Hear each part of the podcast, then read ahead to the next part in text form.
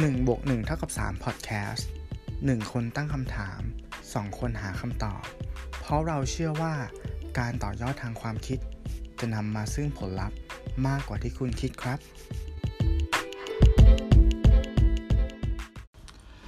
แยกออกจากบรรพบุรุษร่วมสุดท้ายคือลิงชิมแปนซี เมื่อราว 5 ล้านปีที่แล้ว ก่อนจะวิวัฒน์เป็นออสตราโลพิเทซีน และสุดท้ายวิวัฒน์ กลายเป็นสกุลโฮโม ออกเดินทางเพื่อตั้งถิ่นฐานในทวีปต่างๆ ยูเรเซีย ออสเตรเลีย อเมริกา หมู่เกาะห่างไกล เช่นฮาวาย อีสเตอร์ มาดากัสการ์ และนิวซีแลนด์ ราว 10,000 ปีที่แล้ว เริ่มเกษตรกรรมแบบอยู่กับที่ โดยการปลูกพืชและเลี้ยงสัตว์ป่าทำให้มันเพิ่มจำนวนขึ้นอย่างรวดเร็ว และด้วยการพัฒนาของ เทคโนโลยี และการแพทย์ทำให้จำนวนของมันนั้นเพิ่มขึ้นอย่างทวี และพบได้ทุกขนแห่ง จนได้ชื่อว่าเป็นสปีชีส์ที่พบได้ทั่วโลก ลักษณะพิเศษ มีสมองที่ใหญ่เมื่อเทียบกับขนาดตัว โดยเฉพาะสมองชั้นนอก สมองส่วนหน้า และสมองกลีบขมับที่พัฒนาได้เป็นอย่างดี ทำให้สามารถใช้เหตุผลเชิงนามธรรม ใช้ภาษา พินิษภายใน แก้ปัญหา และสร้างสรรค์วัฒนธรรม ผ่านการเรียนรู้ทางสังคม ชื่อวิทยาศาสตร์ Homo sapien ภาษาละติน แปลว่า คนฉลาด หรือผู้มีปัญญา1บวก1เท่ากับ3 Podcast EP ที่ 50 สิ่งมีชีวิตที่เรียกว่าคน คุณอยู่กับผมตู้สิวัตรครับ ผมหนึ่งอภิชาติครับ สวัสดีครับคุณหนึ่งครับ สวัสดีครับคุณตู้สวัสดีคุณผู้ฟังทุกท่านนะฮะขอบคุณที่ติดตามพวกเรามาถึง EP ที่ห้าสิบห้าสิบด้วยกันมาได้ไกลเออใช่มาไหมได้ไกลมากครับ เออมถ้าถ้าถ้าเทียบเหมือนกับอ่าเอางี้ก่อนถ้าเทียบเหมือนกับว่า ปีหนึ่งมีห้าสิบสองสัปดาห์แล้วสมมติว่าเราอัดอย่างเงี้ย EP ละสัปดาห์สัปดาห์นี่ก็เกือบปีแล้วนะคุณตู้อ่าใช่ใช่ใช่เกือบปีละ เออ ถือว่าเร็วมากครับ ก็ขอบคุณที่ใช่อยู่ร่วมกันมานะขอบฮะคุณที่อยู่มาด้วยกันใช่อ่าโอเคโอเคมาเข้า topic เลยดีกว่ามาเข้า topic เลย ต้องบอกว่า topic ที่จะทำในสัปดาห์นี้เนาะเป็น topic ที่กว้างและกดดันมากๆครับ จุดกำเนิดใช่ไหมจุดกำเนิดเนี่ยมันมาจากว่าอ่ามีผู้ฟังท่านหนึ่งเขา request มาเราก็เลยครับจัดให้ แต่แต่พอพูดถึงมนุษย์อะจริงๆแล้วถ้าพูดถึงมนุษย์อะเราจะพูดในเชิงของเทคโนโลยีวิทยาศาสตร์ ประวัติศาสตร์ธุรกิจการตลาดธุรกิจอะมันมันได้หมดเลยนะใช่ป่ะมันใช่กว้างมากอืมกก็ว้างเลมายกกว้างมากจอะนก็ก็จถืนอว่ายอมรับว่าไปทำงานหาบ้านข้อมูลไม่ถูกเลย แล้วผมก็ตื่นเต้นมากเออใช่ว่าใช่สิ่งที่คุณตู้ไปอ่านมาหรือไปเจอมาเนี่ย จะทำให้ข้อมูลผมดูด้อยไปได้ขนาดไหน โอ้ยอย่าพูดอย่างนั้นครับผเขิมนว่ามันก็เขินหนักพอๆกันนั่นแหละหยอกเออหยอกครับ อะโอเค ก็เริ่มจากฝั่งผมก่อนละกัน อ่า ได้คพอรับพอได้ท็อปิกนี้มาเนี่ยคำถามแรกที่มันเกิดขึ้นมันเป็นคำถามที่อยู่ในใจของตู้มาตลอดอยู่แล้วว่าเฮ้ยจริง ๆ แล้วอะมนุษย์อะแม่งเป็นสิ่งมีชีวิตที่จำเป็นสำหรับโลกนี้หรือเปล่าวะอืม อืม เพราะพูดตรงๆว่าการที่โลกใบเนี้ยมันมันเกิดขึ้นมาเนาะมันเกิดบิ๊กแบงแล้วก็ดัน อยู่ในสภาวะที่เหมาะสมและการมีอากาศมีก๊าซมีสารต่างๆ ที่มันเหมาะสม มันทำให้เกิดชีวิตขึ้นมาใช่ไหมครับครับอะเกิดจากเป็นพวกแพลงแพลงก์ต้อนเอยเป็นพวกพืชเอยครัต่างบๆเกิดขึ้นมาเนี่ยแล้วก็ครับวิวัฒนาการจนมีหลากหลายสายพันธุ์หลายสปีชีส์เนี่ยครับ เราเห็นว่า สัตว์ทุกตัวมันเกิดมาแล้วมันก็อยู่ในระบบนิเวศ ใหญ่ที่เรียกว่าโลก ใช่ครับ แล้วก็ทำคุณให้กับโลกนะอืมอย่างน้อยอะ บางสปีชีส์อะ มันตายไปอะมันก็กลายเป็นปุ๋ยเว้ยอืมแต่เรารู้สึกว่ามนุษย์อะมันเป็นสปีชีส์เดียวที่ทำโทษให้กับโลก อืมสปีชีส์อื่นเกิดมาเพื่อรับใช้โลก แต่เหมือนโลกอะมันเกิดมาเพื่อรับใช้มนุษย์ อืมอืมอืมอืมอืมพอเห็นแล้วภาพเราก็เลยไม่รู้ว่าไอ้ไอ้คำว่าธรรมชาติเนี่ย ถ้ามองอีกมุมหนึ่งถ้าแต่ถ้ามองอีกมุมหนึ่งว่าธรรมชาติของโลกใบเนี้ยถ้ามันอยู่ในสภาวะแบบนี้แล้วอะมันเป็นเรื่องธรรมดาเรื่องปกติ ที่จะต้องมีสปีชีส์สักสปีชีส์หนึ่งขึ้นมาเพื่อยึดครองอยู่แล้ว ถ้าพูดเหมือนโลกเป็นพื้นที่ว่างนะ ค่า default แบบนั้นนะเราก็มองว่ามนุษย์มันก็ทำได้ไม่แย่นะ ใช่ คือถือว่าทำได้ดีนะ เอางี้ถ้าเกิดว่า ถ้าไม่มีสิ่งที่เรียกว่าคนหรือมนุษย์นะฮะอืมมันก็คงจะมีสิ่งมีชีวิตอื่น ๆ ที่อืมสุดท้ายเนี่ย อาจจะใกล้เคียงกับสิ่งที่เราทำอยู่ทุกวันนี้ก็ได้ก็ได้นะ ใช่ใช่ใช่ใช่ถูกต้อง เออก็ ก็ก็จริงอยู่ว่ามนุษย์อ่าบั่นทอนโลกเนาะแล้วก็ครับทำทุกอย่างเพื่อสนองความต้องการของตัวเองเท่านั้น แล้วก็เบียดเบียนทุกคนไปเรื่อย ทุกที่อ่าที่มีรอยเท้าของมนุษย์ประทับลงไปเนี่ย มันทำให้เกิดการสูญพันธุ์ของสปีชีส์ต่างๆ เสมอตั้งแต่อดีตละต่อให้ในสกุล Homo ของเราเนี่ย จริงๆ มันจะมี Homo อื่นด้วย Homo erectus Homo อะไรก็แล้วแต่ ซึ่งตอนเนี้ยไม่เหลือแล้ว อ่าอืมแล้วสัตว์ต่างๆ ก็เช่นกันอืมเหมือนกับว่าจะ อ่า ถ้าพูดถึงระบบนิเวศมันคือพีระมิดอะครับ มนุษย์มันไม่ได้อยู่บนจุดสูงสุดด้วยซ้ำมันอยู่เหมือนเป็นอะไรที่อโบขึ้นไปอีกอะอ่าแล้วก็มาเพื่อทำทำลายระบบนิเวศอืมนั้นๆลงไป แต่มันเหมือนเป็นการแข่งขันระหว่าง ระหว่างสัญชาตญาณกับสติปัญญาของเราเหมือนกันเรารู้สึกว่าอะถ้าพูดถึงสัญชาตญาณอะมนุษย์มันมีความอยากมีความกระหาย มันกินเท่าไหร่ก็ไม่เคยอิ่มใช่ปะอ่ามันมันเผาผลาญทุกอย่างบนโลกนี้ไป แต่สติอืมปัญญาเรามันก็เติบโตขึ้นมาเทียบเคียงกันมาถึงจุดที่ว่า เราเริ่มรู้แล้วว่า เราต้องรักษาสภาพแวดล้อม เราเริ่มใช้สติปัญญาที่มีเนี่ยในการสร้างแรงกระเพื่อม ในการรณรงค์ในการหาพลังงานใหม่ ๆ มาทดแทน ซึ่งเป็นพลังงานที่มันสะอาดขึ้นเรื่อยครับๆก็ก็ต้องมาลุ้นกันดูว่าในอนาคตเนี่ยถึงจุดตัดนั้นจริงๆอะสติปัญญามันจะพัฒนา ไปได้ไกลกว่า ความอยาก หรือความต้องการขั้นพื้นฐานของเราบางที่มันเป็นสัญชาตญาณดิบจริง ๆ อะ อืม อืม อันเนี้ยอันเพนี้ราะคือว่าความมันเห็นของเรา ต้องถึงหมายถึงถ้าคำตอบของคุณตู้คือ มนุษย์ก็ยังคงจำเป็นกับกับการที่มีอยู่บนโลกใบนี้ถูกต้องไหมครับต้องพูดว่าเป็นสิ่งมีชีวิตที่สุดท้ายแล้ว ไม่ได้บั่นทอนโลกดีกว่า อ๋อ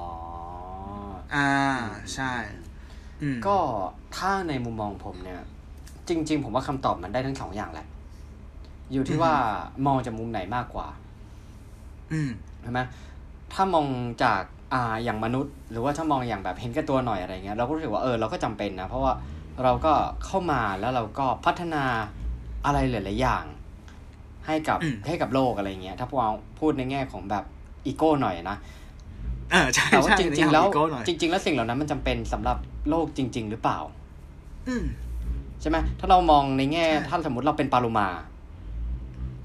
ใช่ถ้าสมมติเราเป็นสัตว์แบบเอ่อสัตว์สงวนอะไรเงี้ยอืมสรุปว่าการมีอยู่ของมนุษย์เนี่ยจำเป็นหรือเปล่าอืมเออ แล้วทุกอย่างที่หลาย ๆ อย่างที่สร้างขึ้นมานะฮะมันก็คล้ายๆ กับเป็นสิ่งที่เราสมมุติขึ้นมาเองโดยที่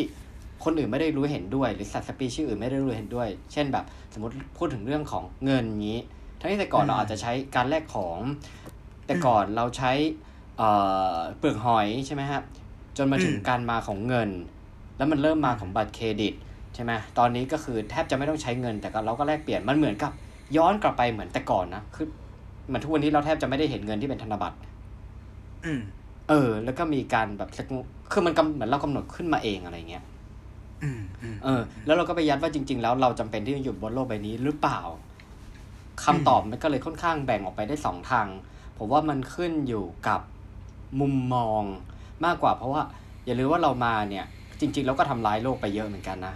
ไม่งั้นมันก็อย่างที่เราอาจจะได้เห็นแบบน้องเกต้าออกมารณรงค์อะไรหลายอย่างนะฮะอืมดังนั้นคำตอบของผมคือ เป็นไปได้ทั้งหมด อยู่ที่เลือกมองอยังไงมากกว่าฮะก็อันนี้ของตู้ใช่ไหมแล้วในส่ใช่วนของผใช่มเนาะใช่อืมอืมของผมจะแหวกแนวมาฮะคุณตู้มาแนวแบบฟิลแบบอ่าพูดถึงมนุษย์ พูดถึงวิวัฒนาการบ้างอะไรอะของผมเนี่ย ที่มาคือมาจากชื่อ topic ที่คุณตู้โยนมาเลยคือปกติ พอก่อนที่ผมจะทำ artwork ใช่ไหมฮะคุณตู้เนี่ยอืมต้องบอกคุณผู้ฟังว่าคุณตู้เนี่ยจะโยน topic มาทางไลน์ที่เราคุยกันนะนะอ่าแล้วผมก็ไปสะดุดคำว่าคุณตู้เอาชื่อภาษาไทยของ EP นี้ว่าสิ่งมีชีวิตที่เรียกว่าคนถูกต้องไหมฮะ ใช่ใช่แล้วผมก็ โอ้ยผมกว่าผมจะหาคอคนบนคีย์บอร์ดเนี่ย มันยากนะเออเป็นตัวที่เราไม่ได้ใช้เลยนะอืม ใช่ใช่ใช่คือบนโทรศัพท์มันอาจจะก็หายากในระดับหนึ่งแต่พอบนคีย์บอร์ดจริงๆที่มันมีเยอะกว่าปุ๊บแล้วแบบโอ้โห ผมรู้สึกว่า เอ๊ะ เออ แล้วทำไมมันถึงหายไปอืมเออ แล้วเราใช้ตัวอักษรเนี้ยครั้งล่าสุดเมื่อไหร่นะหรือว่าอืมผมว่าเด็กรุ่นใหม่บางคนเนี่ยอาจจะเขียนครับตัวอักษรคอคนไม่เป็นด้วยซ้ำนะอืมอ่า ผมก็เลยไปหาข้อมูลมาฝากกันนะฮะ ว่าทำไมคอคนและที่สำคัญก็คือทำไมคอคนถึงไม่ใช่ คำว่าคนทำไมถึงถึงไม่ใช่คอคนเขียนฮะอืมคุณผู้ฟังทราบกันหรือเปล่าว่า ที่เราเรียกกันว่าคอคนคอคนอะคำจริง ๆคำว่าคนเนี่ย มันไม่ได้สะกดด้วยคอคนตั้งแต่แรก แต่มันสะกดด้วยคอควายตั้งแต่แรกอะจริงเหรอจริง อันนี้เป็นอ๋อข้เหอรอมูลที่ที่อ่าเปลี่ยนผมเหมือนกันผมเชื่อมาตั้งแต่เด็กว่ามันน่าจะแต่ก่อนมันน่าจะใช่ แต่ว่ามันไม่ใช่เว้ยอันนี้เดี๋ยวเท้าความก่อนละกันนะฮะอืมคอคนเนี่ย เป็นพยัญชนะตัวที่ 5 ในบรรดาพยัญชนะ 44 ตัวของอักษรไทยนะฮะจะต่อจากคอควายอยู่ก่อนหน้าคอระฆังอ่าบทความนี้ผมต้องอ่านรอเรือค่อนข้างควบกำดีหน่อยละกันนะ จัดอยู่ในกลุ่มอักษรต่ำนะฮะในระบบไตยางออกเสียงอย่างคอควาย และนิยมเรียกว่าคอคนนะฮะคอคนเนี่ยเป็นอักษรที่เลิกใช้แล้ว ตอนนี้ไม่มีคำศัพท์ในหมวดคำคอคนในพจนานุกรม ฉบับราชบัณฑิตยสถาน แต่ยังมีการใช้คอคนอยู่บ้างในบางแวดวง ในเพื่อเป็นการอนุรักษ์ให้ตัวอักษรไทยมีครบทั้งหมด 44 ตัวนะฮะเท่าที่พบเห็นมักจะใช้คำว่าคอคนในเฉพาะบันเทิงคดีต่างๆนะฮะ อย่างไรก็ตามในแบบเรียนไทยเนี่ยยังมีตัวอักษรคอคนอยู่บ้างนะฮะ ย้อนกลับไปถึงประวัติดีกว่า หลักฐานเก่าแก่ที่สุดที่ปรากฏการใช้คอคนในภาษาไทยเนี่ย คือศิลาจารึกพ่อขุนรามคำแหงย้อนไปไกลนะฮะอืมคือศิลาจารึกหลักที่หนึ่งของบ้านเรานั่นเองนะฮะซึ่งตอนนั้นเนี่ยมีการใช้คอคนอยู่สองคำได้แก่คำว่าแควแควลสระแอปกติที่เราสะกดเป็นสระแอคอควายวอแหวน แต่ก่อนเป็นอืมคอคนนะฮะ และคำว่าคุ้มเหมือนคุ้มค่า นะฮะอืมแต่อันนี่จะเป็นคอคนสระอุแล้วก็ไม้ตัวบวก ไม้จัตวามอม้านะฮะอืมเออนะฮะการใช้คอคนในศิลาจารึกพ่อขุนรามคำแหงเนี่ย เป็นไปอย่างแม่นยำหมายความว่าไม่มีการใช้คอควายในคำที่ใช้คอคนเลย อย่างไรก็ตามในสมัยเดียวกันเนี่ย มีการใช้คอคนในศิลาจารึกหลักอื่น ได้แก่คำว่าอะไรบ้างนะฮะคำว่าคอค้อน คา คาบเหมือนคาบเวลานะฮะคืน แคนคือเหมือนดูแคลนนะฮะแข้งแควลความและคว้าง ไม่มีคำว่าคนเลยนะฮะ สมัยหลังจากศิลาจารึกของพ่อขุนรามคำแหงเนี่ย เริ่มมีการใช้คอควายและคอคนเนี่ยสับสนกันเพราะว่าพว่ามันอ่านเหมือนกันไง แล้วก็มีการใช้ที่แทนที่กันหลายแห่ง เช่น ใช้คำว่าค่ำที่เป็นคอคนหรือว่าค่ำที่เป็นคอควายบ้าง นะฮะหรืออาจจะมีคำว่าความเพิ่มเข้ามา ครั้นมาถึงสมัยกรุงศรีอยุธยา การใช้คอคนเริ่มลดลงอย่างมาก แต่ก็ยังมีใช้ทว่าไม่ปรากฏหลักเกณฑ์การใช้คอควายเอ้ขอโทษฮะคอคนในตำราว่าด้วยอักขระวิธีของไทยในสมัยนั้นนะฮะครั้นถึงสมัยรัชกาลที่ 7 เมื่อมีพัฒนานุกรมของกระทรวงธรรมการโอ้โห แต่ละศัพท์นี่ไม่คุ้นเลย พุทธศักราช 2470 นะฮะ ระบุว่าคอคนเป็นพยัญชนะตัวที่ 5 ของพยัญชนะไทย แต่บัดนี้ไม่มีที่ใช้แล้ว อันเป็นการหมดวาระของคอคนนับแต่นั้นมานะฮะน่าเออที่อันหนึ่งที่ไม่ที่น่าสังเกตก็คือว่า คอคนมักจะใช้ในตำแหน่งพยัญชนะต้น แต่ไม่ใช้ในตำแหน่งตัวสะกดเลยนะฮะ เออ และอีกอันหนึ่งที่น่าสังเกตก็คืออย่างที่บอกก็คือว่าคำว่าคนเนี่ย ซึ่งเป็นชื่อของพยัญชนะตัวนี้เนี่ย ก่อนหน้าที่จะเป็นชื่อพยัญชนะเนี่ย เฉพาะในสยามไม่เคยเขียนด้วยตัวอักษรคอคน นั่นก็คือคำว่าคนมาก่อนเลยนะฮะอืมแต่มาจากคอของคอคน คอของคนอะในแบบเรียนกอไก่สมัยก่อนนะฮะ จนตอนนี้เนี่ย พอการจัดเรียน อักษรแบบคิวเตอร์โทษนะฮะคิวตี้ในคีย์บอร์ดนะมันทำให้ตัวอักษรมันมันต้องถูกจำเพาะลงทำให้บางทีเนี่ยคอคนและอีกตัวคือตัวอะไรขอขวด หายอ่าไปอ่าอ่าอ่าใช่ไหมอ่าเอเอออหายเนอะไปนะฮะ แล้วก็แบบแต่ว่าหลังๆคีย์บอร์ดก็เริ่มมีอันนี้ก็เริ่มมีโผล่เข้ามาบ้างอย่างตอนนี้เราก็จะมีอยู่คอคนกับขอขวดเนี่ย อยู่ตรง backslash นะฮะ ลองดูกันได้อืมและอ่าสุดท้าย ท้าย ข้างบนที่สุดแล้วเนี่ย Enter ใช่ ปัจจุบันเนี่ยอาจจะเห็นคอคนในเฉพาะบางอย่างเห็นไว้ก็ถ่ายรูปแชร์ลง story Instagram ก็ดีนะ เช่น เราอาจจะเห็นรายการคนค้นคน หรืออาจจะภาพยนตร์คนไฟบินอะไรก็ว่ากันนะฮะ อันนี้คือที่มา โดยจุดเริ่มต้นจากชื่อท็อปิกนี้ แล้วมันก็ไปสู่ความรู้ใหม่ของผมเช่นกันฮะ อ่าอันของนี้ผที่มเอาด้วมายครัฝาบกกันมันชอบก็แปลกมากชอบแปลกมากจริงๆเออ ว่ามันจะมาได้เอไกลอขนาดนี้นะครับ แล้วก็เออตอนแรกต้องยอมรับก่อนว่า พอโยนท็อปิกมาตอนแรกผมไปเสิร์ชหาถึงแบบ คุณป้าลูซี่อะแบบที่เขาอ่าว่ากันว่าเป็นมนุษย์คนแรกของโลกนะฮะแต่ว่าผมว่าข้อมูลอะอ่ามีการค้นพบปุ๊บอ่านแล้วเป็นอ่ามาจากมาจากลิงสักพักมีทฤษฎีหนึ่งแย้งขึ้นมาว่า จริง ๆ แล้วอาจจะไม่ใช่มนุษย์คนแรก และอาจจะไม่ได้มาจากลิง แล้วผมก็แบบอืมโหข้อมูลคือมาจากหลายทางมาก หรืออาจจะเป็นในแง่ของทฤษฎีสมคบคิดก็ได้ใช่ไหมเออ ทีนี้เราก็เลยไม่กล้าหยิบใช่ข้อมูลใช่ตรงนั้นมา เพราะว่าแอบกลัวผิดพลาดเหมือนกันนะฮะ อืม อ่า นี่นะครับ อันนี้คือเรื่องแรกของผม ครับผม อย่างน้อยก็ จดจำไว้แล้วกันว่าณวันนี้นะวันที่ 21 พฤษภาคมอ่า2563 เนี่ย ตัวคอคนก็ปรากฏอยู่บนชื่อรายการของเรานะ EP นี้เย้นะครับ อีกหนึ่งสิ่งอีกหนึ่งหนึ่งสื่อถ้าเด็กรุ่นใหม่คนไหนไม่เห็นก็คนมาดูกันได้นะฮะ ครับผมอ่า โอเค ในประเด็นถัดไปในส่วนของผมเนี่ย ก็จะหยิบยกถึงเหตุการณ์สำคัญนะครับ ในประวัติศาสตร์ของมนุษย์มาพูดให้ฟังอ่านะโอเคอ่าโอเค คัดคัดมาแล้ว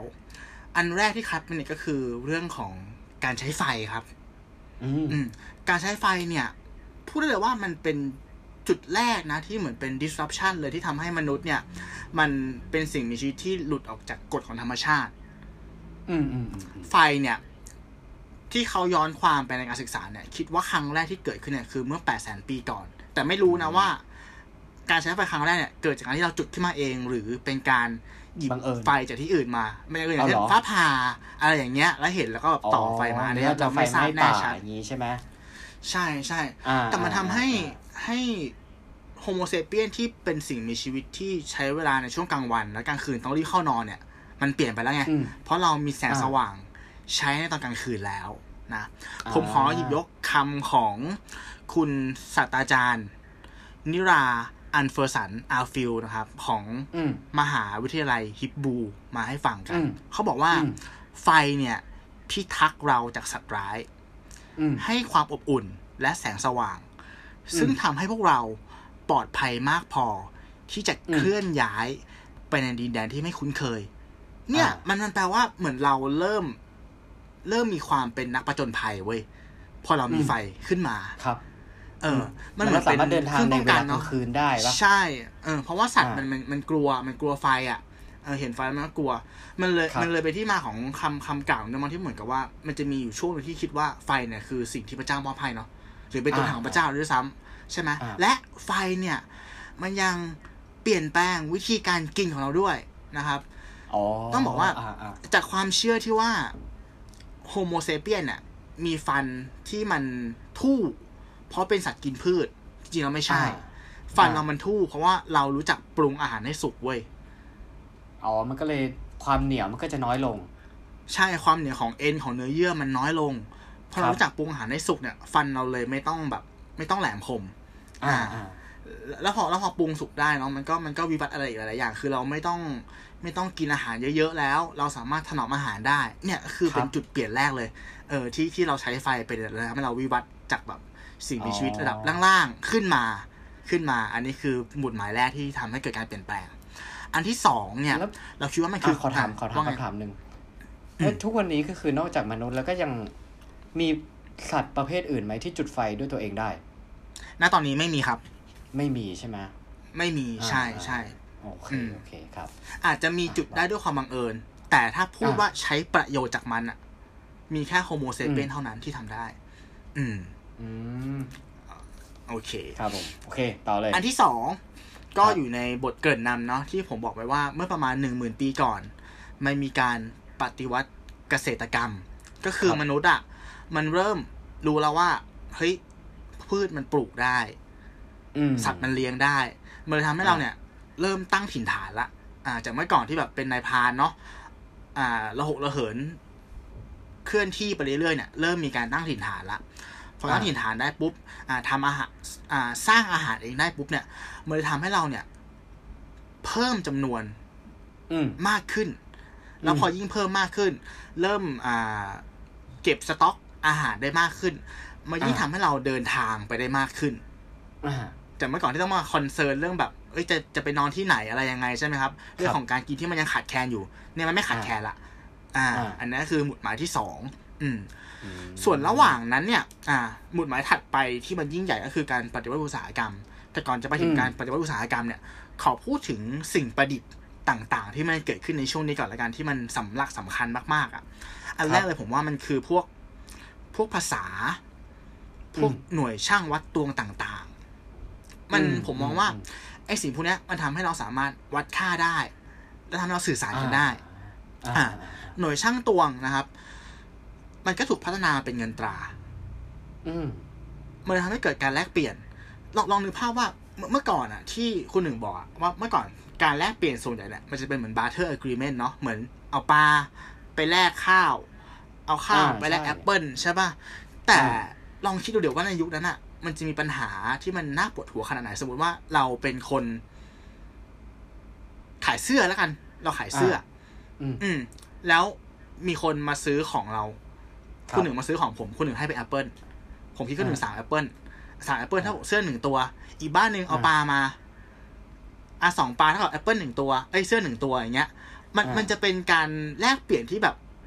คุณต้องไม่แฟร์เอออาจจะไม่แฟร์แล้วมันมันยุ่งยากด้วยปะ เหมือนกับว่าของอย่างหนึ่งอะเราต้องไปเทียบเคียงกับของอีกประมาณสิบอย่างยี่สิบอย่างเนี่ยเหรอที่คนจะเอามาแลกแล้วกลับกันนะ ถ้าเกิดว่า คุณหนึ่งผมอยู่คนเดียวอย่างเงี้ย แล้วแล้วผมอืมกินแอปเปิลได้แค่วันละสามลูกเงี้ย แต่วันนั้นอืมมีคนเอาแอปเปิลให้ผมสิบแปดลูกผมทำไงอะเออ มันมันเกินความจำเป็นอะนึกภาพออกปะดังใช่นั้นถ้าการมันจะไปเปลี่ยนแล้วมันจะไปแปลเปลี่ยน ถ้าให้เราเอาไล่เอาแอปเปิลไปแลกกับคนอื่นก็ ก็คงไม่ได้ผมว่ามันเป็นความรู้สึกเหมือนกับว่า เรามีสกุลเงินแบบจำนวนมหาศาลมากอะ่ะอืมใช่ไหมเพราะเราต้องดูว่าใช่อ้าใช่วแอปเปิลแลกเป็นเสื้อเป็นสกุลแบบเขาเรียกเหมือนกับว่า มันคล้ายๆ เป็นอัตราแลกเปลี่ยนนี้นะแล้วถ้าเกิดว่าปลาเป็นเสื้ออัตราแลกเปลี่ยนนี้นะอ่ามัมันก็จะผมว่ามันอืมมันโคตรปวดหัวใช่เออคุณคุณหนึ่งพูดอย่างเนี้ยดีมากเลยอะคือทุกวันเนี้ยมันมีอัตราแลกเปลี่ยนเงินตราระหว่างประเทศเนาะอยู่อ่าใช่ แค่แค่เงินตราระหว่างประเทศอะเรารู้สึกว่าปวดหัวแล้วอะในตอนเนี้ยนะใช่ที่มันใช่แต่ละประเทศใช้แค่หนึ่งเงินตรา แต่ณตอนนั้นอะเออของหนึ่งอย่างต่อของหนึ่งอย่างมันคือหนึ่งหนึ่งหนึ่งการจับคู่อะแล้วมันเออจะมีสักกี่การใช่จับคู่ใช่ปะมันจะปวดหัวใช่แค่ไหน มันจะมหาศาลมากใช่ปะ รวมถึงการเน่าเสียอีกเออใช่ความต้องการอีกใช่อุปสงค์อุปทานมันก็เลยแบบ ไม่ถึงจุด balance สักทีหนึ่งพอมีเงินตราอ่าใช่มันเป็นคำตอบของทุกอย่างเลยเว้ยมันทำให้การแลกเปลี่ยนการซื้อขายแม่งแบบ เติบโตง่ายขึ้นแบบขึ้น ใช่ง่ายขึ้นมากอืมอันนี้คือจุดเปลี่ยนที่สำคัญนะที่ตู้ว่า อีกอันหนึงอ่าก็คือเรื่องของระบบตัวเลขแล้วก็การครับเกิดขึ้นของพวกกระดาษ มันทำให้อืมเราสามารถอย่างเมื่อก่อนอะไอระบบตัวเลขก่อนที่จะมีตัวเลขอาราบิกอะมันเหมือนกับว่าอืมเราจะใช้เป็นสัญลักษณ์ต่าง ๆ ในการแทนตัวเลข และโรมันเขียนปะลงบนแบบ มันมันมีเยอะมากเลยคุณหนึ่งอ๋อมันมีเยอะมากาซึ่งอะอาจจะอธิบายง่ายๆว่า ณตอนนั้นอะสมมติจะเขียนตัวเลขจำนวนหนึ่งล้านอย่างเงี้ย มันต้องอาจใช้พื้นที่ประมาณครึ่งหน้ากระดาษในการเขียนอะให้เป็นหนึ่งล้านบาทอะเก็ตปะอ่าอ่าเพราะมันไม่มีตัวเลขอาราบิก ตัวเลขมันเป็นอาราบิกมันเป็นหน่วยที่เข้ามาทำให้การนับ การจดบันทึกต่างๆเนี่ยง่ายขึ้นเยอะ อืมโอเคโออืเคมเห็นภาพแล้วเมื่อก่อนคือใช้สัญนลัอกกษณ์จากแทนว่างั้น ใช่ใช่อืมใช้อะไรที่มันอืมที่มันที่มันดีขึ้นอะแล้วก็ครับเมื่อก่อนอะเราจดบันทึกอะไรลงบนอาจจะเป็นแผ่นศิลาเนาะอ่าครับ ตามผนังถ้ำหรือในแบบอ่าอาจจะเอาดินมาทำเป็นเป็นกระดาษ แต่มันก็เป็นพื้นที่จดบันทึกที่มันเทอะทะ อืมครับ อ่าก็พอจริงการเข้าก็มาจริงถึงของของกระดาษเนี่ยมันทำให้เราสามารถจัดเรียงข้อมูล และใช้พื้นที่ในการจัดเก็บข้อมูลอะ น้อยลงเรื่อยๆ และไอ้ข้อมูลต่างๆเนี่ยมันก็คือรากฐานของการส่งต่อขององค์ความรู้ไงจากเมื่อก่อนการจะส่งต่อองค์ความรู้สักเรื่องหนึ่งอะ มันเราต้องใช้พื้นที่ในการจัดเก็บแบบมหาศาลอย่างเงี้ย ตอนนั้นมันเล็กลงแล้ว อ่าอ่าจริงอันนี้คือการปฏิวัติที่สำคัญอีกอันหนึ่ง อันที่สี่ก็คือการปฏิวัติอุตสาหกรรมเนาะ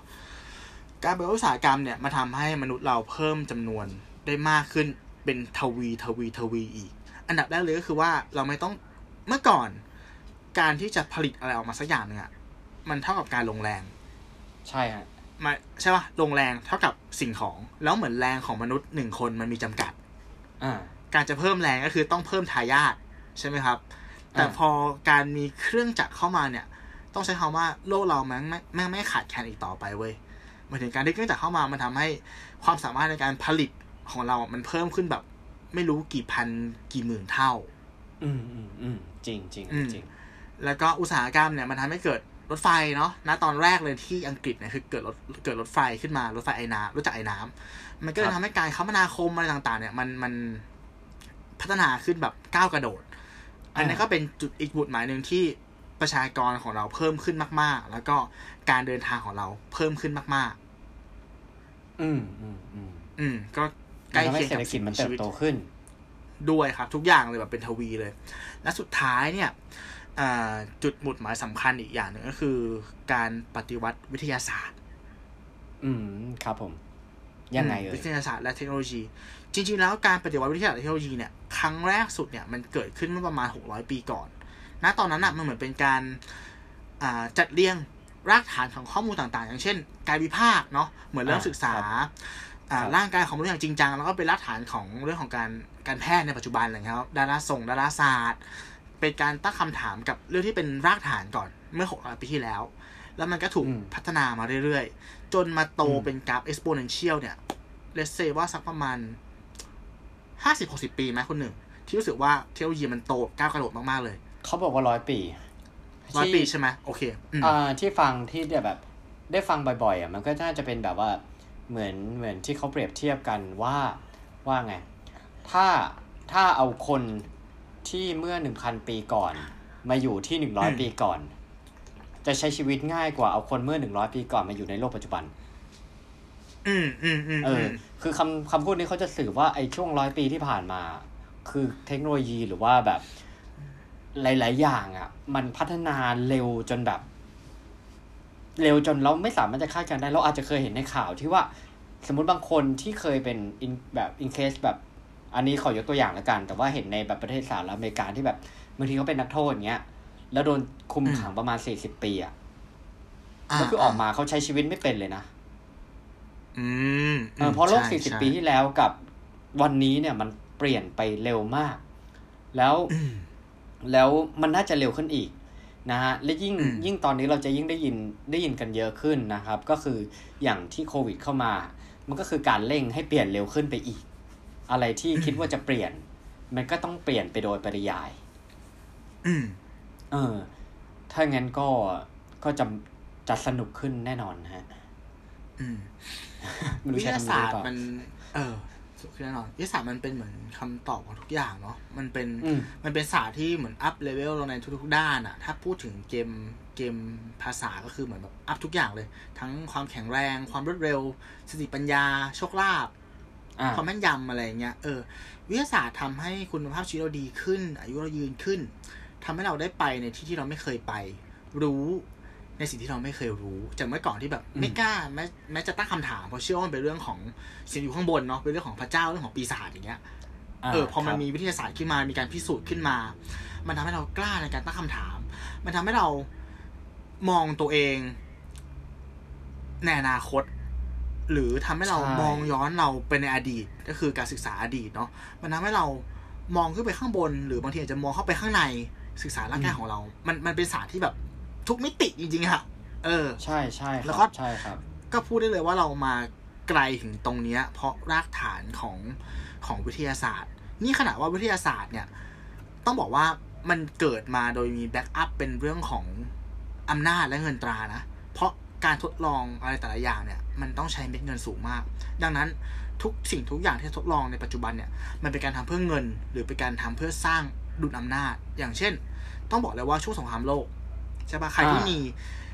เทคโนโลยีวิทยาศาสตร์ในแง่ของอาวุธยุโทโธปกรณ์เนี่ย คือเป็นเจ้าโลกเลยอืมแล้วทุกวันเนี้ยอ่ามันก็เป็นการใช้วิทยาศาสตร์เพื่อสร้างความมั่งคั่งอะ่ะ เราคงไม่ไม่เอาวิทยาศาสตร์ไปเพื่อหาคำตอบว่า แม่วัวที่ให้นมกับเรา มันมีความสุขดีไหมหรอกถูกปะคุณหนึ่ง อืมอืมอืมเออ แต่คงไปทำรีเสิร์ชประมาณว่าทำยังไงให้มันให้นมได้มากขึ้น โดยที่ไม่ได้คิดหรอกว่ามันจะแฮปปี้หรือเปล่านั่นเหมือนเราแหละเอาเอาก็ลยเอาเม็ดเงินเป็นหลักอะ่ะ อืม อ่าใช่ใช่ใช่ทุกวันนี้คือมันจะ แต่ว่าในด้านนี้มันก็มีนะ อ่าใช่ไหมอืมถ้าการทำ research เพื่อทำให้คุณภาพชีวิตดีขึ้นจริงๆมัน มันก็มันก็มีอยู่บ้างอะไรเงี้ยอ่าใช่มีอย่างอยู่ที่บอกบ้างแหละ ผมว่ามันก็เลยขึ้นอยู่กับมุมมองมากกว่าเรื่องตรงนี้เนาะ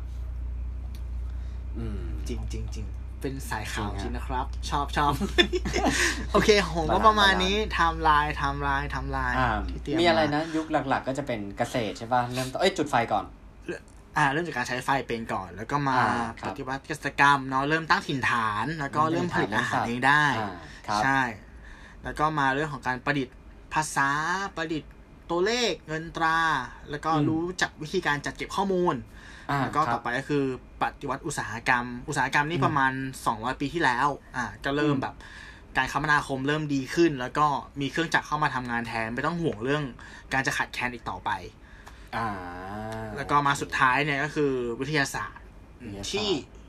มีรากฐานเมื่อ 600 ปีก่อน แล้วก็มาก้าวกระโดดประมาณช่วงร้อยปีที่ผ่านมาที่คุณหนึ่งแจ้ง อ่า ใช่ใช่ผมว่ามันครับ มันเปลี่ยนเร็วมาก แล้วก็อย่างตอนนี้เนี่ย ที่ได้ยินมาเนี่ยก็คือว่าอย่างในไหนๆนะซิลิคอนวัลเลย์ป่ะ บางทีเริ่มมีคนที่เขาเริ่มนับถือ AI ครับอืมแล้วนะฮะจากแต่ก่อนเราอาจจะอืมนับถือแบบ อ่านับถือเทพเจ้านับถืออะไรแต่เริ่มมีกลุ่มบางคนที่นับถือ AI แสดงว่าเขาต้องเห็นว่าอีกหน่อยเนี่ยเขาอาจ AI เนี่ยอาจจะเป็นคนคุมอะไรหลาย ๆ อย่างอืม นะฮะก็ก็ก็น่าก็ต้องติดตามกันต่อไปไม่รู้ว่าจะเป็นยังไงเหมือนกันนะฮะเพราะมันมีเรื่องของศิลธรรม เรื่องของเทคโนโลยีอืมต่าง ๆ ที่มันเข้ามาเกี่ยวข้องด้วยนะฮะนั่นแหละ โอเค เอออีกคำถามหนึ่งจริง ๆ แล้วเรื่องของมนุษย์เรื่องของวิวัฒนาการจริง ๆ ผมมีคำถาม แต่ว่าผมไม่เคยหาคำตอบได้เลยนะฮะคำถามผมคือว่า ผมอยากรู้ว่าใครเป็นคนแรกที่เอาทุเรียนมากิน ไม่มี เออหมายถึงว่าเขาเขาเขาปลอกมันได้ยังไงใช่ปะแล้วเขาคิดยังไงคือ ถ้าเป็นตู้คือเดินอยู่ในป่าแล้วไปเห็นผลไม้หน้าตาแบบเนี้ย กินไหมแล้วคงเดินไปหยิบแอปเปิลกินดีไม่กว่าใช่ใช่หรือหรืออย่างนี้ไหมอะคือมันอาจจะตกมาที่พื้นแล้วมันแตกปะอ๋อเราถึแล้วงก็รู้กินได้โดยแบบ เออเออแม่งอร่อยว่ะอะไรอย่างเงี้ย แต่ผมว่าคงไม่มีใครแบบเออตะลึ่งไปแบบ เอามันมาจากต้นเนาะแล้วก็พยายามแกะมันออกมั้งโอ้โหอันเฮ้นี้ยยอมอย่างนี้หยรืออมเปล่าใจคุณหนึ่งคุณหนึ่งมันมีลักษณะเป็นเหมือนจะเป็นอาวุธได้นะ เราอาจจะเคยเอามันมาใช้เป็นอาวุธอ๋อเป็นเครื่องศาสตร์แล้วไปฟาดอะไรเออ แล้วมันแตกอะไรเงี้ยเออได้กิน โอ้โหแล้ววิวัฒนาการมาไปเป็นข้าวเหนียวทุเรียนนะฮะทุกวันนี้ครับมาได้ผมไกล อันนี้ก็มาได้ไกลเหมือนกัน มากลับเข้าเรื่องของเราดีกว่า ครับ โอเคฮะ ก็อ่าอันต่อไป พอคุณตู้พูดถึงยุคต่างๆเนี่ยข้อมูลที่ผมเตรียมมาตรงนี้เนี่ย อันนี้จะมาอ้างอิงจากเว็บไซต์ของ BBC News นะฮะ ก็คือว่า เขาบอกว่าจริง ๆ แล้วเนี่ย พิพิธภัณฑ์ทางอ่าพิพิธภัณฑ์ประวัติศาสตร์ทางธรรมชาติเนี่ย ดีๆ เนี่ยก็คือร่างกายของเราเนี่ยแหละทำไมเขาถึงคิดอย่างนั้นอืมเพราะว่าเขาบอกว่าทุกวันนี้เนี่ยจริง ๆ วิวัฒนาการของมนุษย์เนี่ยมาได้ไกลมากนะฮะ แต่มันก็ยังเป็นกระบวนการที่ดำเนินไปอย่างอย่างเชื่องช้าเท่ากับว่าลักษณะเด่นทางกายภาพบางอย่างในสิ่งมีชีวิตชนิดต่างๆ เนี่ย คือมันก็ยังยังคงมีให้เห็นบ้างในตัวของเราทั้งทั้งที่เราเนี่ยอาจจะนึกสงสัยว่า เราไม่ได้จำเป็นต้องใช้ลักษณะทางกายภาพอะไรพวกนี้เลยนะฮะ คือและเหตุใดอะทำไมลักษณะการสืบสายพันธุ์อย่างเงี้ยยังคงหลงเหลือในร่างกายของเราแม้ว่ามันจะไม่มีประโยชน์แล้ว คำตอบของผู้เชี่ยวชาญเนี่ยเขาบอกว่า วิวัฒนาการเป็นกระบวนการที่เกิดขึ้นอย่างค่อยเป็นค่อยไปนะฮะคือบางครั้งมันไม่ได้มีแรงกดดันจากการคัดเลือกทางธรรมชาติเนี่ยฮะคือถ้ามันไม่มีการคัดเลือกขนาดนั้นน่ะ การขจัดลักษณะสืบสายพันธุ์น่ะมันก็ยังจะคงหลงเหลือ จากรุ่นสู่รุ่นให้เราเห็นอยู่นะมันไม่ได้มาอืมฟิลเหมือนกับว่า ถ้ายีราฟคอไม่ยาวคือไม่มีพืชกิน อันนั้นก็คือมันเป็นการเดาโดน ขจัดไปโดยปริยายก็ทำให้ยีราฟคอสั้นเนี่ย หายไปอืมเอออืมนะฮะ แล้วอันนี้ผมก็เลยเอาคือ เอาข้อมูลมาฝากกันนะฮะ มีทั้งหมดหกอย่างที่เราอาจจะยังพบได้กับมนุษย์ อาจจะพบได้กับตัวเราหรือเพื่อนเราบางคนนะลองสำรวจไปด้วยกันดีกว่า บางข้อผมมีด้วยอืมอย่างข้อแรกเลยอืมเขาเรียกว่ากล้ามเนื้อเปามาลิสลองกัสนะฮะ อยู่ตรงไหนของร่างกาย ให้ทดลองง่ายๆเนี่ยฮะลองชูมือขึ้นมาเลยนะครับ แล้วก็อ่าเอานิ้วโป้งเนี่ยกับนิ้วก้อยเนี่ยสัมผัสกัน มันน่าจะเหมือนเป็นการชูเลขสามอันแหละ แล้วงอมือขึ้นเล็กน้อยนะฮะงองอมือขึ้นเล็กน้อยนะคุณเนี่ยจะสังเกตว่ามันจะมีเส้นเอ็นนูนปรากฏบริเวณข้อมือ บางคนมี บางคนไม่มีนะ เพราะว่าเขาบอกราสิบแปดเปอร์เซ็นของคนเราไม่มีกล้ามเนื้อชนิดนี้อยู่แล้ว แต่จริงๆ แล้วมันไม่ใช่มีความบกพร่องทางร่างกายแต่อย่างใดคุณตู้มีไหมฮะ เหมือนจะไม่เห็นนะครับ ไม่เห็นแล้วเดี๋ยวอ้วนใช่ไหมไม่รู้เป็นสิบแปดเปอร์เซ็นต์เป็นสิบแปดเปอร์เซ็นของคนโรคนี้ละกันนะฮะจึงขั้นกล้ามเนื้อส่วนส่วนเลยกล้ามเนื้อส่วนนี้เนี่ยถือเป็นตัวอย่างที่ดีของลักษณะที่หลงเหลือทางวิวัฒนาการ โดยเป็นกล้ามเนื้อที่มักพบในสัตว์กลุ่มไพรเมตนะฮะที่อาศัยอยู่บนต้นไม้เช่นลิงอุลังอุตังนะฮะแต่จะมีความสามารถต่างกันออกไปในหมู่ primate ที่อาศัยอยู่ตามพื้นดินด้วย คือจริง ๆ มันชี้ว่าอาจมีประโยชน์ในการเคลื่อนไหวบนต้นไม้อืมเออ ปัจจุบันคือด็อกเตอร์ชื่อด็อกเตอร์อาร์มี่นะฮะ กล่าวว่าปัจจุบันกล้ามเนื้อเนี้ยได้กลายเป็นชิ้นส่วนโปรดของเหล่าศัลยแพทย์ที่มักนำไปใช้ในการศัลยกรรมตกแต่ง เพราะเป็นกล้ามเนื้อที่ไม่สำคัญต่อการใช้มือของเรานี่เหมือนอะไรเลยเนาะเออเหมือนเอออะไรเหมือนอะไรที่ที่ให้มันติแบดบมาไม่ได้ใช้ดีว่ะ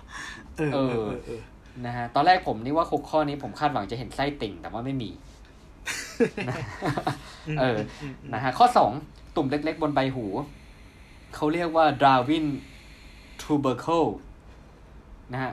หากคุณครับกระดิกหูได้ คุณกำลังแสดงให้เห็นถึงวิวัฒนาการนะฮะ ผมทำไม่ได้ คุณตู้ทำได้ปะไม่ได้ไม่ได้เออคำพูดนี้เนี่ยมาจากเป็นถ้อยคำของคุณเจอร์รี่คอยนะ ที่เขียนไว้ในหนังสือเรื่อง Why Evolution is True นะฮะเขาพูดถึงกล้ามเนื้อสามมัดที่อยู่ใต้หนังศีรษะเชื่อมต่อกับหูของเรา หรือติ่ง หรือมันเป็นตุ่มเล็ก ๆ ที่ยื่นออกจากใบหู เราอาจจะเคยเห็นนะ ใช่ไหมด้านบนเพื่อเป็นหนึ่งในก็คือเป็นหนึ่งในกล้ามเนื้อที่พูดถึงนี้นะฮะมันไม่มีประโยชน์สำหรับคนส่วนใหญ่นะฮะแต่บางคนน่ะใช้มันกระดิกหูได้ และถูกระบุอืมถึงเป็นครั้งแรกโดยชาร์ลส์ ดาร์วิน บิดาด้านธรรมชาติวิทยาชาวอังกฤษนะฮะ ทำให้มันถูกเรียกว่า Darwin tubercle นะฮะ หรือตุ่มของดาร์วินเอ้ยไม่เขาจะดีใจดีไหมเนี่ยดร.อาร์มี่คนเดิมนะฮะ กล่าวว่า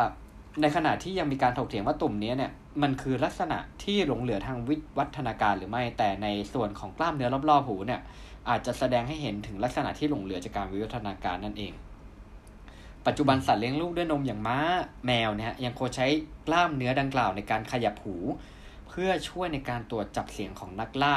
หาตำแหน่งของลูกน้อย และระบุต้นตอของเสียงต่าง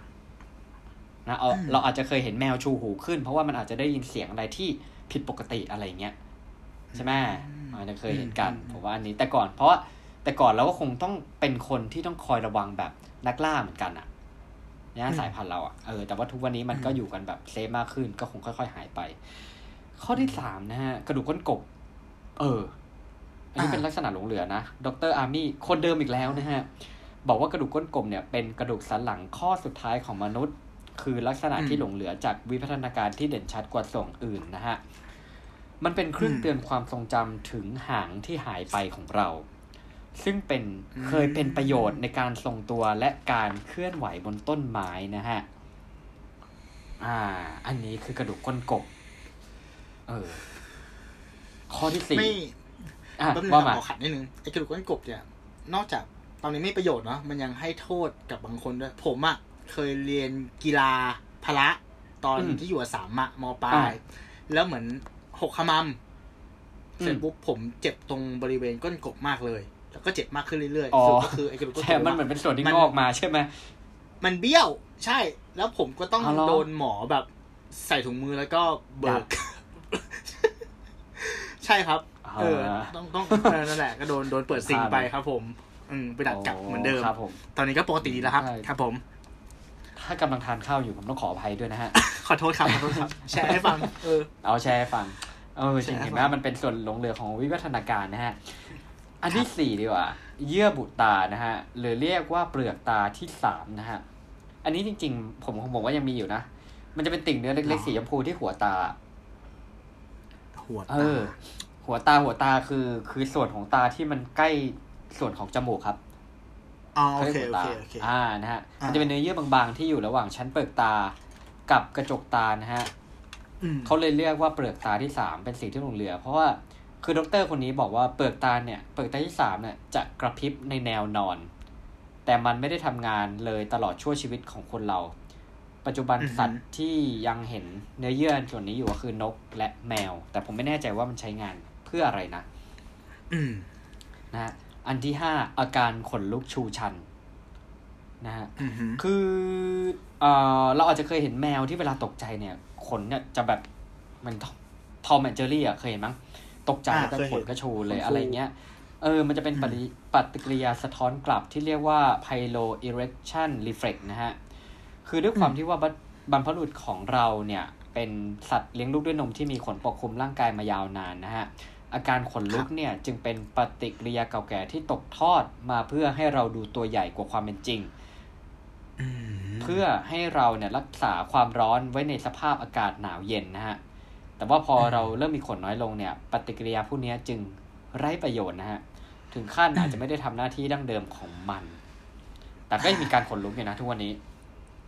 อ่าใช่นะเวฮะลาเออมันก็ยังหลงดูเหหนัลืออยู่ ใช่เวลาหลงเหลือ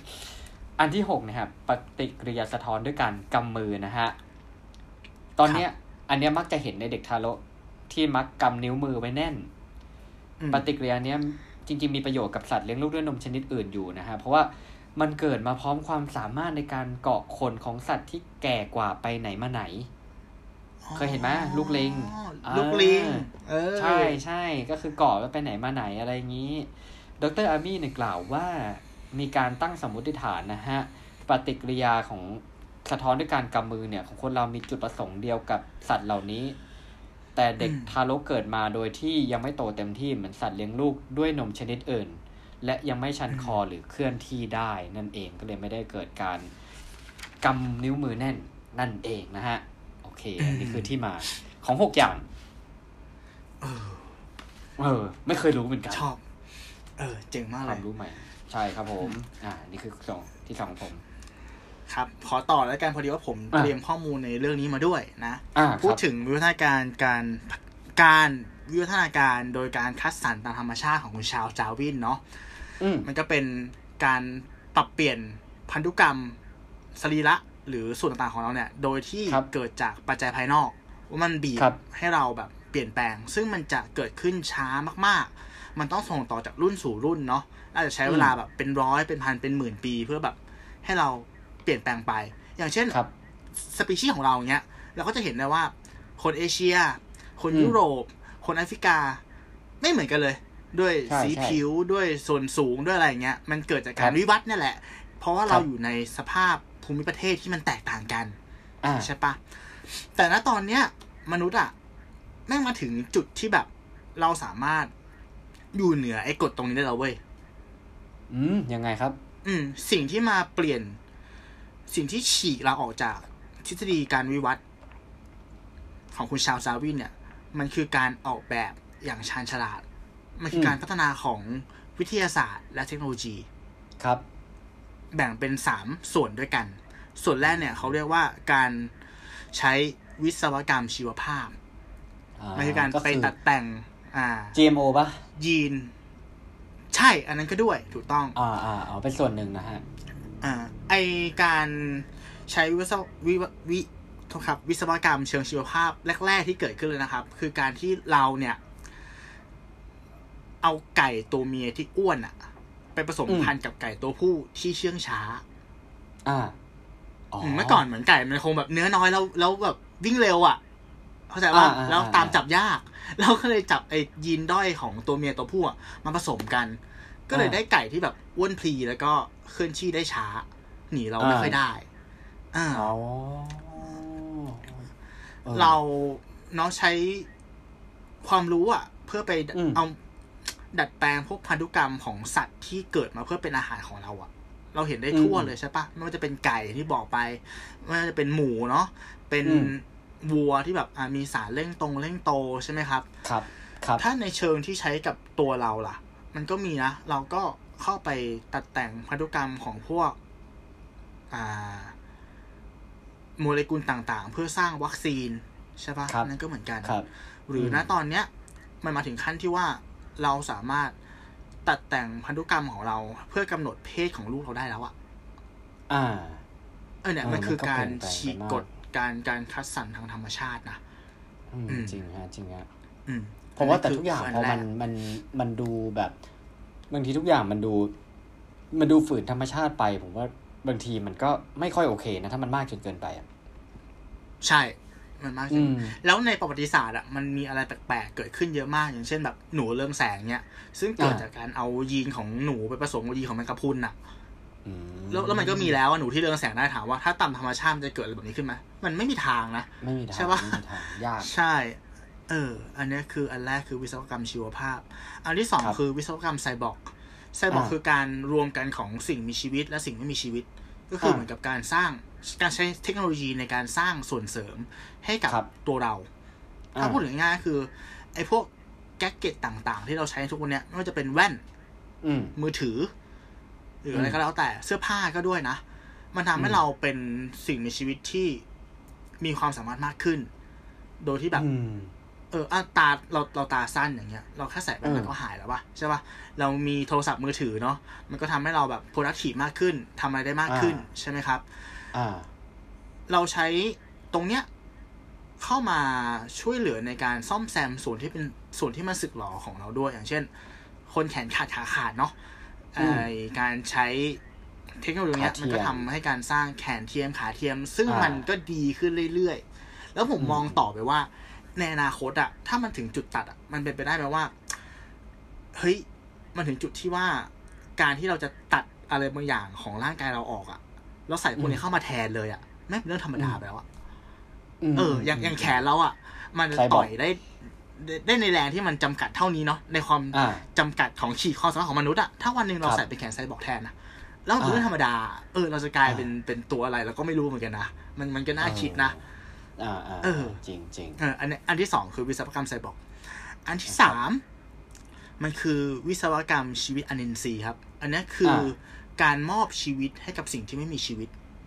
อ่ามนุษย์สร้างโลกอีกใบหนึ่งขึ้นมาก็คือโลกของอินเทอร์เน็ต อืมอืมอืมแล้วไอชีวิตอนินทรีย์แรก ๆ ที่เกิดขึ้นมาบนโลกเลยก็คือไวรัส ครับ อ่า เราเราสร้างไวรัสขึ้นมา เราทำให้มันสามารถอ่าเหมือนแพร่พันธุ์ได้ด้วยความอืมต้องการของมันเองอะ่ะ อืมอ่าแต่ ไอพวกสิ่งมีชีวิตที่มันเกิดขึ้นในในในใน เกิดขึ้นจากการเขียนโค้ดเนาะพวกคอมพิวเตอร์อย่างเงี้ยอืมความสามารถของมันที่เหนือกว่ามนุษย์ก็คือว่ามันสามารถทำซ้ำอืม ได้โดยไม่เหนื่อย และมีความอืมแม่นยำสูงมากอืมๆซึ่งอันเนี้ยอืมเป็นความสามารถที่มนุษย์อะไม่สามารถทำได้ อ่าครับ แต่ความสามารถของมนุษย์ที่เหนือกว่าพวกคอมพิวเตอร์ก็คือจินตนาการอ่าแล้วก็ใช่มีความคิด คือณตอนเนี้ย ไอ้พวกสิ่งมีชีวิตที่เป็นอิเล็กทรอนิกส์พวกเนี้ย มันต้องป้อนข้อมูลเข้าไปเนาะ มันถึงจะพออ่าประมวลผลได้ใช่ไหมครับ แต่ล่าสุดคืเนี่ยอเราก็ทลายกฎนั้นแล้วไง เพราะเราสร้าง AI ขึ้นมา เราสร้างสิ่งมีชีวิตจำพวกเนี้ยที่สามารถคิดเองได้แล้ว ใช่ คิดเองได้แต่ว่าอย่างที่อย่างอืมที่ถ้าเกิดได้ไปฟังในส่วนของเรื่องวิวัฒนาการของ AI หรืออะไรเงี้ยเขาว่ามันก็อืมยังเป็นอยู่ในอยู่ในจุดที่ก็ยังไม่ได้มาแทนเราได้ร้อยเปอร์เซ็นต์ถูกยังต้องอยู่ในถูกต้จุองดถูกต้องที่อ่าไม่ได้หมายถึงว่าสมมติ AI เซตขึ้นมาเพื่อทำอะไรบางอย่าง ก็คืออาจจะชำนาญในการอืมทำอะไรบางอย่าง แต่ว่าไม่สามารถที่แบบ เหมือนคนที่แบบอาจจะทำอะไรได้หลาย ๆ อย่างพร้อมกัน คืออนาคตอะอาจจะมาแน่อืมแต่ว่าตอนนี้ยังยังไม่ถึงจุดนั้น อืม ใช่ใช่คใช่รับใช่ครับ ผมมองว่ามันคือสิ่งมีชีวิตอนินทรีย์ที่มีความ potential ที่สุดใช่แล้วอะในประวัติศาสตร์ที่อาจจะเหนือกว่ามนุษย์ อืม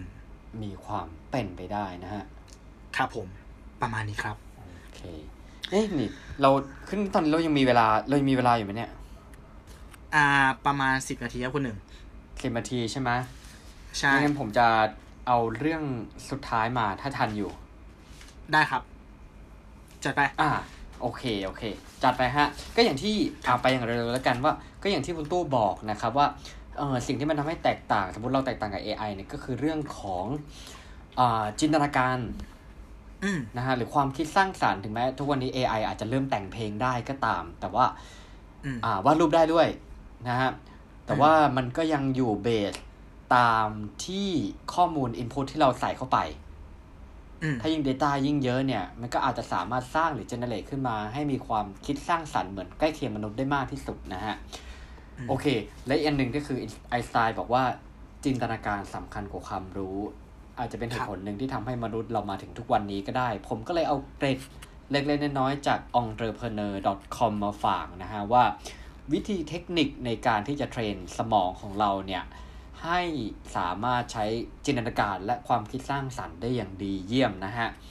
มาเลยไปอย่างเร็วๆ 5 ข้อ ลองเอาไปปรับใช้กันแล้วกันนะครับ ข้อแรกเนี่ยให้ใช้สมองทั้งสองฝั่ง ตัวเราเองเนี่ยเรามักจะโตกับความเชื่อที่ว่าสมองฝั่งขวาเนี่ยจะมีความครีเอทีฟนะฮะแต่สมองฝั่งซ้ายจะดูทางเป็นตรรกะใช่ไหม แล้วมันก็จะ cross กันที่ว่าคนที่ใช้สมองฝั่งขวาเยอะคือคนเขียนซ้าย คนที่ใช้สมองฝั่งซ้ายเยอะคือคนเขียนขวานะฮะแต่เขาบอกจริง ๆ แล้วความคิดสร้างสรรค์ที่แท้จริงเนี่ย มันต้องมาจากทั้งสองฝั่งอืมเออเพราะว่าอะไรเพราะว่าเราเนี่ยถ้าเราจะต้องการคิดให้มันนอกกรอบ เขาใช้คำว่า think outside the box เนี่ย เราจำเป็นที่จะต้องมีผลลัพธ์ หรือมีวิธีการที่มันสดใหม่ เพื่อที่จะแก้ปัญหาแล้วก็ค้นพบความอ่า ท้าทายที่มันเกิดขึ้นนะฮะถ้ากับคุณจะใช้แต่ความคิดสร้างสรรค์ของฝั่งซ้ายอย่างเดียวไม่ได้ คุณต้องมีเหตุผลมีตรรกะ มีความรู้มีอะไรพวกนี้มาประกอบกันด้วย คุณถึงจะสามารถเกิดความคิดสร้างสรรค์ที่มันทำออกมาได้เป็นจริงนะฮะข้อที่สองเนี่ยก็จงกระหายในเรื่องของความรู้นั่นเองนะเพราะว่าจริง ๆ ความคิดสร้างสรรค์ถ้ามันจะเกิดขึ้นอะมันคงไม่ได้อยู่ที่แบบสมองโปร่งแล้วอยู่แล้วก็มีนิมิตออกมานะฮะไม่ได้ออกมาเป็นเลขแล้วไปซื้อหวยถูก มันคงไม่ใช่มันเป็นอย่างนั้นนะฮะมันจะต้องเป็นในแง่ของการการที่ว่าเราเราตกผลึกอะอืมเออ ความคิดสร้างสรรค์มันเหมือนการตกผลึกที่ว่า เราเอาสิ่งที่เราเรียนรู้มาตลอดเนี่ยเหมือนเป็น lifelong learning อะอย่างที่เขาพูดกันนะฮะแล้วมันพอมันอยู่ในตัวมันอยู่ในลิ้นชักในสมองที่ทำงานได้อย่างดีเนี่ย แล้วพอวันหนึ่งเนี่ย สมองมันอาจจะโร่งจังหวะนั้นมันมันอาจจะแบบบรรจบกันโดยไม่ได้นัดหมายในสมองของเราเนี่ย ก็เลยกลายเป็นความคิดสร้างสรรค์ที่มันแปลกใหม่ สดใหม่ขึ้นมา แต่สุดท้ายเนี่ย มันก็ต้องเบสตาม Data หรือข้อมูลในสมองที่เรามีเป็นทุนเดิมแน่นอนอืมและอันหนึงเนี่ยเราสมควรที่จะต้อง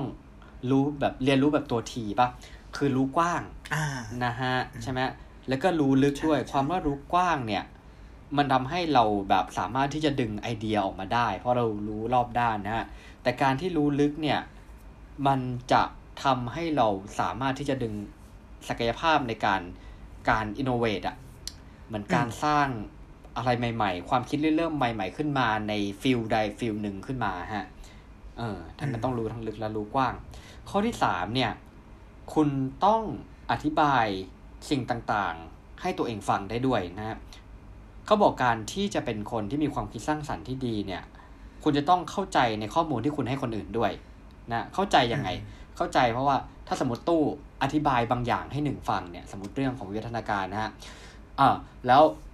ตู้อะสามารถอธิบายให้ตัวเองกลับให้ตัวเองฟังและเข้าใจได้ด้วยเนี่ยมันเพิ่มความเป็นไปได้ที่ตู้อาจจะสามารถมองเรื่องราวเหล่านี้ในอีกมุมหนึ่งคือ reshape มันนะฮะแล้วก็ทำให้มันเกิดความคิดสร้างสารรค์อะไรใหม่ ๆ ออกมาได้ เพราะว่าตัวจะเข้าใจสิ่งเหล่านี้อย่างถ่องแท้แล้วนะฮะ การที่จะเป็นและการที่จะเป็นคนอธิบายที่ดี ก็ต้องเป็นผู้ฟังที่ดีด้วย ข้อที่สี่เนี่ยสวิตออนคือเปิดเปิดโหมดแบบเบรกบ้างสำหรับความคิดสร้างสรรค์ฮะเพราะว่าเราไม่สามารถที่ความคิดสร้างสรรค์ได้ตลอดเวลาต้องมีโหมดพักผ่อนโหมดทำงานอดิเรกบ้างให้สมองมันได้พักบ้างนะฮะส่วนข้อสุดท้ายเนี่ย มาแบบสั้นๆก็คือว่า จงปล่อยให้ความคิดสร้างสรรค์ของคุณเนี่ย วิ่งเล่นตามภาษาของมันไปละกันอืมนะฮะใช่ไหมอย่างที่เราเคยพูดกันหอืมลายๆตอนว่าบางทีเราพยพยายามว่า ฉันจะต้องคิดได้ออก ฉันจะต้องมีไอเดียสดใหม่หรืออะไรเงี้ยอืมบางทีมันคิดยังไงคิดไม่ออก แต่ว่าแค่ออกไปเดินดูต้นไม้เนี่ย สมองมันอาจจะแวบมาก็คือ ปล่อยให้มันได้วิ่งเล่นบ้าง ปล่อยให้ตัวเองได้ฝันอย่างที่ไม่มีข้อจำกัดบ้าง หรือว่าอาจจะฝันกลางวัน day dream อย่างที่เราเคยคุยกันไปอย่างนั้น ก็ได้นะฮะอืมเออ อันนี้คือห้าข้อที่เอามาฝากกันอืมครับผม สวยงามครับ ครับโอเคโอเค topic นี้คุณพาเราได้หนึ่งไกลจะฝากเหมือนกันนะอ่า ไกลไกลมากไกลมาก อ่า เรื่องที่จะฝากใช่ไหมฮะ ก็ใช่ใช่ช่วยไปหาคำตอบให้ผมหน่อยนะครับว่าใครกินทุเรียนเป็นคนแรกของโลก เออน้องต้องมาคอมเมนต์บอกด้วยนะ ใช่ เพราะว่าแม่ผมกินทุกวันเลยฮะ ตอนนี้นี่ปอกเองอืมเป็นแล้วด้วย แกมีความสุขอืมมากครับ แต่ผมก็อยากจะรู้อืมเหมือนกันว่าใครกินเป็นคนแรกของโลก ครับผมนะฮะก็ร่วมกันโอหาเคคำตอบนะครับอ่าได้ครับโอเคอันนี้คือสิ่งที่ฝากอืมสำหรับผมเนี่ย ก็ขอฝากไว้สองเรื่องก็คือ สิ่งแรกเลยทำไมเราถึงอยู่บนจุดสูงสุดของห่วงโซ่อาหารเนาะมีครับเหนือทุกอย่าง ผมมองว่าถ้าพูดเชิงกายภาพแล้วเนี่ย เราอืมไม่ใช่สิ่งมีชีวิตเข้มแข็งเลยอ่าอ่อนแอกว่าสัตว์หลายตัวด้วยซ้ำ แต่สิ่งที่มันทำให้เราแข็งแรงเนี่ยคือการร่วมมือกันอ่าเป็นหมู่มาก อืมเหมือนเรามีครับความสามารถในการเล่าเรื่องอะ่ะเราอืมสร้างสิ่งยึดโยงจิตใจที่แบบว่ามันทำให้เราเดินไปทิศทางเดียวกัน สร้างระบบสังคมที่มันซับซ้อนขึ้นมาได้ ทุกอย่างเราสร้างขึ้นมาหมดเลยไม่ว่าจะเป็นศาสนา ชาติรัฐ เงินตาเนาะมันไม่มีตัวตนอยู่จริงเลยอะ่ะเออแต่มันอืมเกิดอืมจากความสามารถในการจินตนาการ และสร้างสรรค์อืมมันขึ้นมา แล้วก็เป็นจุดยึดเหนี่ยวยึดโยงเราไว้ด้วยกัน นะอืครับมอืมอีกอันหนึงก็คือเรื่องของวิทยาศาสตร์ วิทยาศาสตร์ ความกลัวเกิดจากความไม่รู้ วิทยาศาสตร์ครับทำให้เรารู้มากขึ้น และกลัวน้อยลง แต่นั่นแหละมันเลยทำให้เรากลายเป็นสิ่งมีชีวิตที่น่าสะพรึงกลัวขึ้นทุกวัน อืมครับผม ขอบคุณที่ติดตามรับฟังเรามาจนถึงตอนนี้นะครับ สามารถติดตามรายการของเราได้ในทุกๆช่องทางไม่ว่าจะเป็น YouTube Spotify Podbean Apple Podcast Anchor แล้วก็แพลตฟอร์มของเราครับ1บวก1เท่ากับ3 Podcast ใน Facebook และ b l o g d i t สำหรับ EP ครับต่อไปจะเป็นผมกับคุณหนึ่งเนี่ยมาพูดในหัวข้ออะไรก็ขอให้รอติดตามรับฟังกันนะครับสำหรับวันนี้อืมคผรับมตู้สิวัตรผมหนึ่งวิชาติครับ สวัสดีครับ สวัสดีครับ